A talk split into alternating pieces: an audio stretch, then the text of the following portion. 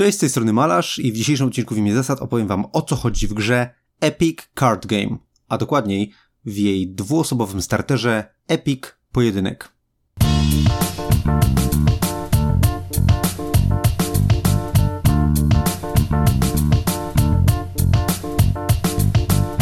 Epic Pojedynek to dwuosobowa karcianka, która charakteryzuje się silną konfrontacją i reagowaniem na bieżąco na to, co robi przeciwnik.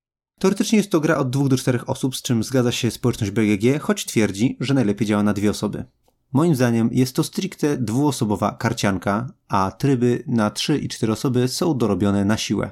Trybów gry jest kilka, ale do tego jeszcze wrócę. O co w ogóle chodzi w tej grze? Każdy z graczy rozpoczyna grę z talią 30 kart, a celem jest, jak to w klasycznie w takich karciankach, zbicie życia przeciwnika do zera. W tej grze każdy z graczy ma 30 punktów życia. Te gry na tle innych karcianek wyróżniają dwa aspekty. Jednym z nich jest koszt zagrywania kart, a drugim system reakcji. Jeżeli chodzi o koszt kart, wyobraź sobie, że zaczynasz grę, masz 5 kart na ręku i generalnie większość z tych kart, 2 trzecie deku przeważnie, stanowią karty, które kosztują jeden, jedną złotą monetę, a reszta kart jest za darmo. Karty za darmo możesz zagrywać za darmo. Ile chcesz w kolejce.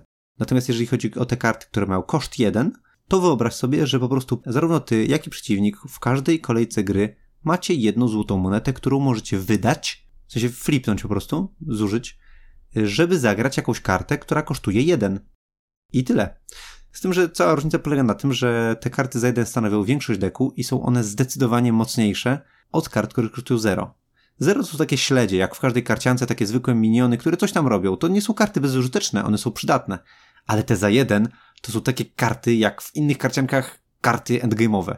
To są jednostki, które potrafią wlecieć na szarże w przeciwnika za połowę jego HP. Tak, za połowę jego HP. Tyle, że ta gra to nie jest po prostu zagranie takiej jednostki, wlepienie przeciwnikowi yy, wielkiej buły i powiedzenie teraz ty. Bo teraz przechodzimy do drugiego aspektu tej gry, czyli do silnego aspektu reagowania na ruchy przeciwnika. Wyobraź sobie, że jest twoja kolejka. Wystawiasz jakąś jednostkę, powiedzmy rzucasz jakieś wydarzenie, no bo wiadomo, jak w takich grach są jednostki, czyli czempioni oraz wydarzenia, czyli akcje. Decyd. Więc wystawiasz jakąś jednostkę, zagrywasz wydarzenie, wydarzenie dzieje się od razu, jednostka, no niestety jak wchodzi do gry, jest na, na początku nieprzygotowana, tak? Dopiero jak skończysz kolejkę, to ona się przygotowuje i może od tego momentu na przykład w, w, w turze przeciwnika blokować, a w twojej następnej turze możesz już nią atakować. No ale powiedzmy, że zagrywasz jednostkę, która ma y, keyword zryw, który oznacza, że od razu jest przygotowana. Atakujesz przeciwnika. To teraz tak. Zawsze, kiedy zadeklarujesz w dowolnej swojej turze, zadeklarujesz atak w przeciwnika jakąś jednostką lub grupą jednostek połączoną, bo można takie myki robić, to w tym momencie jest y, dla przeciwnika czas na reakcję. I przeciwnik może teraz zużyć swoją monetę, żeby coś zagrać, może zagrać karty za zero, czy to zrobi, czy, tego nie zrobi. Następnie może spośród jednostek, które posiada na stole, e, wybrać blokerów, którzy zablokują ten atak. E, nie ma tu żadnego przebicia, Pierce'a, Trampla. E, jeżeli jakaś jednostka blokuje atak, to blokuje cały atak i bierze go na klatę, tak? Jednostki, w sensie czempioni, mają po prostu dwie statystyki, atak i obronę. Obrona to jest to, ile mogą w jednej turze gry przyjąć na klatę. Jeżeli wchłoną tyle obrażeń, to po prostu lecą na discard. A obrażenia to jest to, ile robią wrogiemu czempionowi lub, jeżeli nie, atak nie został zablokowany, to ile robią przeciwnikowi. No więc powiedzmy, że zagrałeś olbrzyma, który ma 12 czy 13 ataku ze zrywem i od razu mówisz, atakujecie, wchodzi w miękkie. No w tym momencie przeciwnik mówi stop, ja teraz zagrywam w reakcji jednostkę, wystawię tą jednostkę i ta jednostka blokuje, albo na przykład zrzuca wydarzenie, które po prostu niszczy czempiona. Tylko, że o ile wydarzenia przeciwnik może zagrywać e, w dowolny sposób e, jako reakcję, tak czempionów może wystawiać tylko takich, którzy mają specjalny keyword yy, zasadzka. Jeżeli czempion nie ma takiego keyworda, to nie może wejść w reakcji. W ogóle w turze, kiedy ten gracz jest graczem reagującym. Dopiero w swojej turze, kiedy będzie graczem aktywnym, będzie mógł wystawić takiego czempiona. Więc kiedy jesteśmy graczem pasywnym, tym reagującym, to mamy troszkę ograniczone możliwości. Ale tak czy inaczej, za każdym razem, kiedy leci w nas atak, mamy moment, kiedy możemy zagrywać karty. Poza tym, jak już y, gracz aktywny zagra, co chciał zagrać, wystawi jednostki, wykona ataki, generalnie stwierdzi pas, kończy kolejkę, to w tym momencie też mamy moment na reakcję i na zagrywanie kart.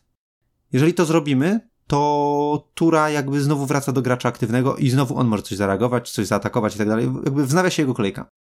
Jeżeli jednak dwóch graczy z rzędu powie pas, czyli na przykład najpierw aktywny, a potem reagujący, To jest koniec kolejki i teraz zamia zamiana ról. Czyli ten gracz, który przed chwilą był graczem reagującym, staje się graczem aktywnym, a ten, który przed chwilą wykonywał swoją kolejkę jako aktywny gracz, staje się graczem reagującym. Na początku swojej tury gracz aktywny y, dobiera kartę, obaj gracze odświeżają sobie te złote monety, nieważne czy ich użyli czy nie, i rozgrywamy kolejną turę. I tak na przemian. Raz jeden, raz drugi jest graczem aktywnym, a ten drugi po prostu reaguje zawsze jak jest wyprowadzony przeciwko niemu atak czempionem, yy, albo, albo jak yy, gracz aktywny spasował. I tak to się kręci. Clue całej gry jest to, jakie karty zagrywać z ręki, bo możemy tylko jedną mocną zagrać, a przeważnie mamy ze cztery. Oraz istotne jest też to, czy nie poczekać. Czy może się jednak nie spieszyć z wystawieniem jednostek, bo może przeciwnik y, ma jeszcze złotą monetę na przykład do użycia i jak zobaczy, że coś wystawiamy, to może on nam to po prostu zniszczy jakąś kartą. Albo wystawi jednostkę, która jest w stanie to zablokować. Bo są na przykład jednostki, które mają y, słowo kluczowe lot i takich lotników mogą blokować tylko inni lotnicy. Więc jak mamy jednostkę latającą, a przeciwnik nie, to po prostu co turę możemy go atakować tym naszym lotnikiem. Słów kluczowych jest w ogóle dużo, tak? Yy, są właśnie te zasadzki, zrywy yy, czy lot, ale jest też kilka innych. Natomiast yy, w pełnej wersji gry, w sensie takiej, która nie została jeszcze w tym momencie wydana po polsku, bo na razie mamy tylko dwuosobowy starter, czyli Epic Pojedynek, tych słów kluczowych jest w ogóle jeszcze dwa razy więcej. Mniejsze jednak z nimi. Graliście w karcianki, wiecie jak wyglądają te wszystkie keywordy. To, co jeszcze chciałbym powiedzieć tutaj o tej grze, to są dwie rzeczy. Po pierwsze, wszystkie karty w grze są podzielone na cztery kolory, to się nazywa przynależność. Są dobrzy, źli, dzicy i światli. Każdy z tych kolorów ma powiedzmy jakiś tam charakter, chociaż biorąc pojedynczą kartę, moglibyście mieć problem, żeby zgadnąć z jakiego koloru ona się wywodzi. Kolory jednak e, wiążą się z formatami. Formatów gry jest kilka. Podstawowy jest taki, że bierzemy po prostu jeden gracz wybiera dwa kolory i drugi gracz wybiera dwa kolory Tutaj bym akurat radził tak, że pierwszy gracz, losujemy pierwszego gracza, ten gracz wybiera jeden kolor, potem drugi gracz wybiera dwa kolory dla siebie, no i dla pierwszego gracza zostaje ostatni kolor. To jest chyba taki nauczciwszy system. I wtedy gramy w ramach tych kolorów, czyli na przykład zielono-czerwona talia kontra żółto-niebieska talia. Drugi format to jest po prostu losowa trzydziestka, czyli tasujemy karty i rozdajemy każdemu 30 przypadkowych kart. Trzeci format to jest yy, mroczny draft, który teoretycznie, teoretycznie nie jest możliwy na tym zestawie startowym, ale w praktyce my tak graliśmy i działa bardzo dobrze. Mroczny draft polega na tym, że bierzemy 100 kart, pulę 100 kart i rozdajemy każdemu graczowi 5 kart przed grą. No i teraz obaj gracze mają po 5 kart. Każdy z nich wybiera jedną z nich, którą zachowuje do swojej talii i oddaje 4 pozostałe karty przeciwnikowi. Jednocześnie oczywiście otrzymując 4 karty od przeciwnika. I z tych czterech wybiera dwie do swojej talii, a dwie odrzuca na śmietnik w ciemno, nie pokazując co to było. Każdy z graczy ma więc w tym momencie trzy karty, tak? Taki proces powtarzamy 10 razy. W ten sposób na koniec każdy ma 30 kart. Ten starter do gry, czyli Epic Pojedynek, posiada łącznie 60 kart. Jak upolujecie promosy, to jest 62. Czyli takich kolejek nie może być 10, tylko takich kolejek y, draftu może być 6. Co zostawia was z 18 kartami y, w talii każdego gracza. Ale na tym spokojnie można grać, a nawet powiedziałbym, że jest lepiej, dlatego że nie wspomniałem jeszcze o jednej rzeczy. Wygrać można na jeden z dwóch sposobów. Pierwszym jest zbicie HP przeciwnika do zera, drugim sposobem jest skończenie swojej talii. Czyli jak y, na początku gry ciągniesz 5 kart z 30, to potem gracie tak długo, że któryś z was y, dociągnie ostatnią kartę i w momencie, kiedy będzie zmuszone dociągnąć kartę, a talia jest pusta, to jest koniec gry i taki gracz, uwaga, uwaga, wygrał. Ten, który przemilił swoją talię, wygrał. Z tym, że w normalnej grze jest to, przynajmniej na tym zestawie kart y, Epic Pojedynek, jest to warunek zwycięstwa, który no raczej nie ma szans dojść do skutku.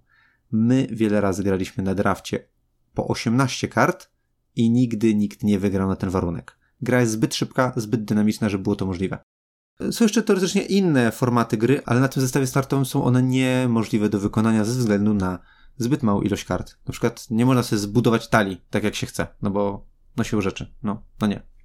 Teoretycznie w Epica możliwa jest też rozgrywka wieloosobowa, albo jest to deathmatch, gdzie każdy może atakować każdego i wygrywa ten, który przeżyje najdłużej. Wtedy jak w takich formatach się kończy. Albo łowca, gdzie atakujesz swojego sąsiada po lewej i wygrywasz, kiedy twój sąsiad po lewej zginie, po prostu. No i tak dalej, jakieś tam formaty wieloosobowe. Wiecie, jak to się kończy. Prawda jest taka, że jest to tytuł dwuosobowy, silnie konfrontacyjny, z dużą dozą negatywnej interakcji, no jak, takie, jak to takie karcianki konfrontacyjne. Walenie w przeciwnika, blokowanie ataków przeciwnika, no i podpuszczanie przeciwnika, co w tej grze jest autentycznie realne, żeby blefować, podpuszczać, sprawdzać i grać psychologicznie. Jeżeli chcecie wiedzieć, co sądzimy o grze Epic Pojedynek, to serdecznie zapraszam Was do naszego materiału z recenzją tej gry. Do usłyszenia, cześć!